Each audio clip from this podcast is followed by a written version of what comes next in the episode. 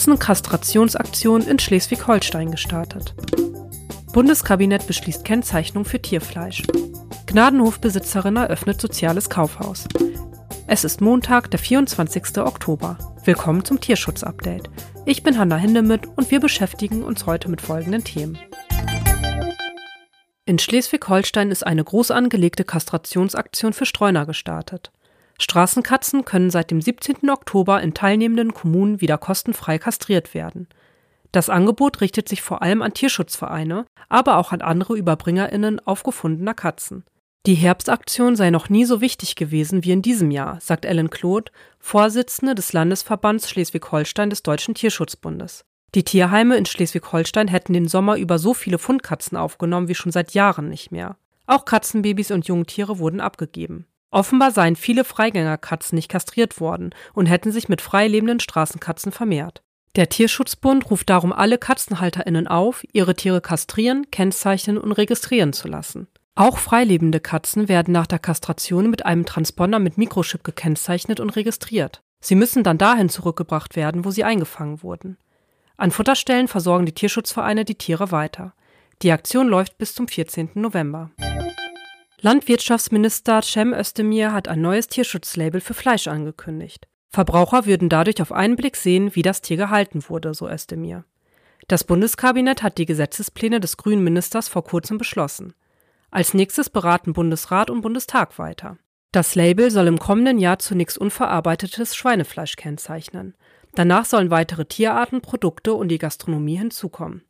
Unterschieden wird in fünf Haltungskategorien.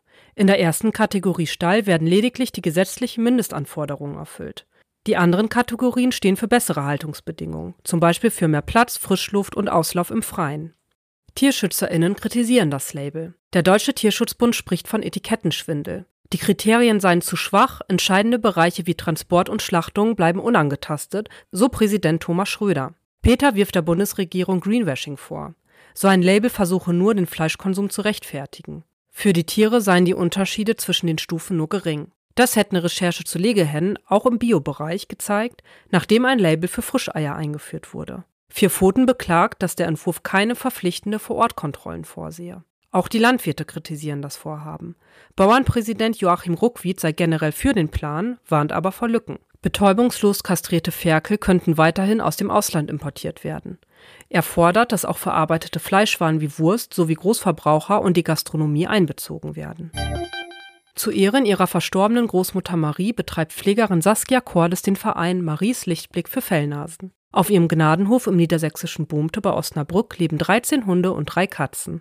Die 47-Jährige bekomme täglich neue Anfragen, weitere Tiere aufzunehmen. Um das tun zu können, sucht sie nach einem größeren Grundstück. Am 22. Oktober hat Cordes außerdem das soziale Kaufhaus Stöberkiste in der Lübecker Innenstadt eröffnet. Zu kaufen gibt es Kleidung, Spielzeug und Dekoartikel.